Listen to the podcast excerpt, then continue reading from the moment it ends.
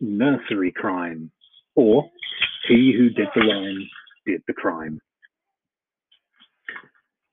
To start with, I'll say I probably shouldn't dwell too much on the fact that the two shortlisted names for today's post ended up including the word crime in them. Honestly, I am a law abiding citizen, to a boring extent, in fact, but I'm presenting some of my observations on nursery rhymes here. Yes, I am addressing nursery rhymes in my first ever proper blog post. If you were expecting hard hitting and controversial topics, you came to the wrong page, my friends. Unless that is, you find my personal preference for the order of verses in Row, Row, Row Your Boat to be the height of shocking edginess. And crime was the best word I can think of that rhymes with, well, rhyme. I considered nursery time, but then decided that might give the impression I was looking at the whole kids going off to nursery subject, which I'm not, but will require my attention to somewhere down the line. And then, after I had settled on nursery oh. crime, I remembered the classic saying used as a witty comeback at anyone who ever says, Who who smelt it dealt it.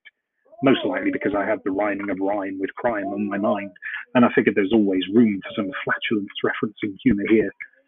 So I went with both because internally I'd committed to using the first, but at the same time, the child in me, or the part of adult me who loves Adam Sandler films, wanted to keep the fart joke. But here we are, nursery rhymes. Most people are familiar with at least the classics. Now, I say most people because up until a few years ago, I naively assumed that everyone would be familiar with at least the classics. But then, at the time, employed as a lifeguard supervisor at a leisure centre, I found myself working with a youngster who was a fellow lifeguard. And one day we, for some reason, got onto the subject of nursery rhymes, and he disclosed an admission that left me flabbergasted. He didn't know Twinkle, Twinkle, Little Star. Sure, he knew of it, he just didn't know the words. Mind blown. Fortunately for me as a parent, I do know them, and I know the words to a lot more nursery rhymes too. Now, what does that sound like a boast?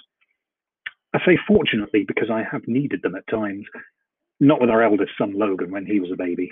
Yes, he enjoyed us singing them to an extent, but mostly he was the kind of baby you could pop down for either a nap or night's sleep, and he'd generally drift off by himself.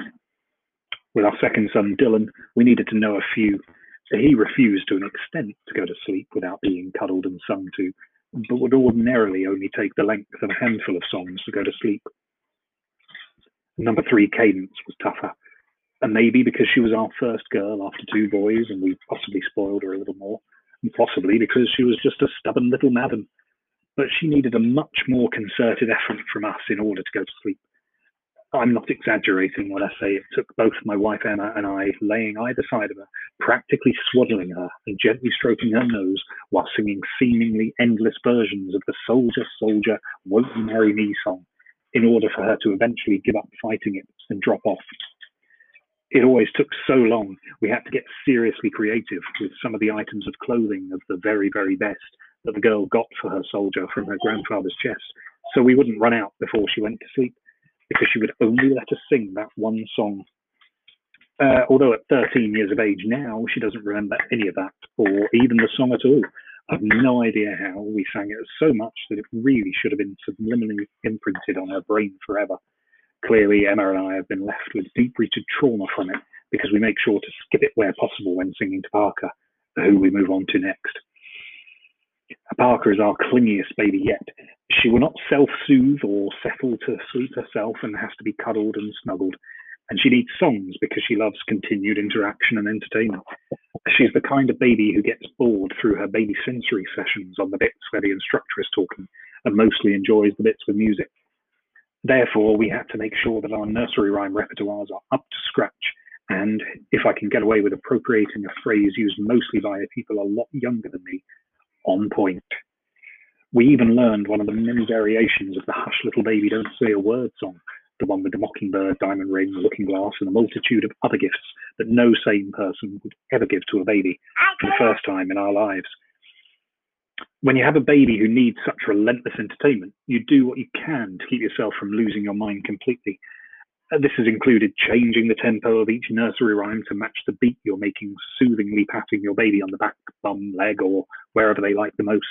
This is pretty simple to do with most of the songs. Not with how much is that doggy in the window, though? No, that one is a little tricky, Blighter, and doesn't like you changing its tempo. Conquered it eventually, however, and now I can change that one as required, like all the others. The self distraction from nursery rhyme induced insanity has also included trying to categorize the songs while singing them too, to get in some semblance of an order based off even the loosest of connections. As a result, Baa Baa ends up giving away her three bags of wool just before Little Bo Peep loses her sheep, and she waits for them to come home, while Mary's little lamb follows her to school, which is against the rules, we don't quite find out her punishment for having a lamb at school because Mary Mary, quite contrary, butts in to tell us how her garden is growing. Or Incy Wincy Spider manages to get back up his water spout in time to come along to Miss Muffet's tuffet and frighten her away, uh, because at this point they may as well be the same spider. Who's to say they aren't? And just because he happens to have the same melody as Miss Muffet, little Jack Horner gets away with playing with his food and we can't stick around to tell him that thanks to the plummy mess he's made all over the floor, he isn't the good boy he thinks he is, because Jack and Jill are about to go up a hill to fetch a pail of water on an errand that gets Jack laid up with a head injury, because if they're anything like our Dylan and Cadence, they couldn't do that one simple job without bickering and trying to trip each other over. Then, just like that, you realise that what you started as a bit of fun and an attempt to turn nursery rhyme time into something more of a challenge has instead become an obsession that keeps you up all night like a detective trying to crack a massive case, poring over evidence and trying to find the tiniest links between songs to be able to continue grouping them together successfully. And you come to the realization that it is not a sustainable option. So you go back to just singing them in any old random order or trying to, because once you've started trying to group them, you'll always subconsciously still keep some together, or you find you've permanently broken your own brain because new little obsessions have crept in, like making sure you row, row, row your boat. You go gently down the stream, the river, and the creek and finish at the shore, and you justify that little obsession because it makes total sense to take that particular rowing journey in that particular order.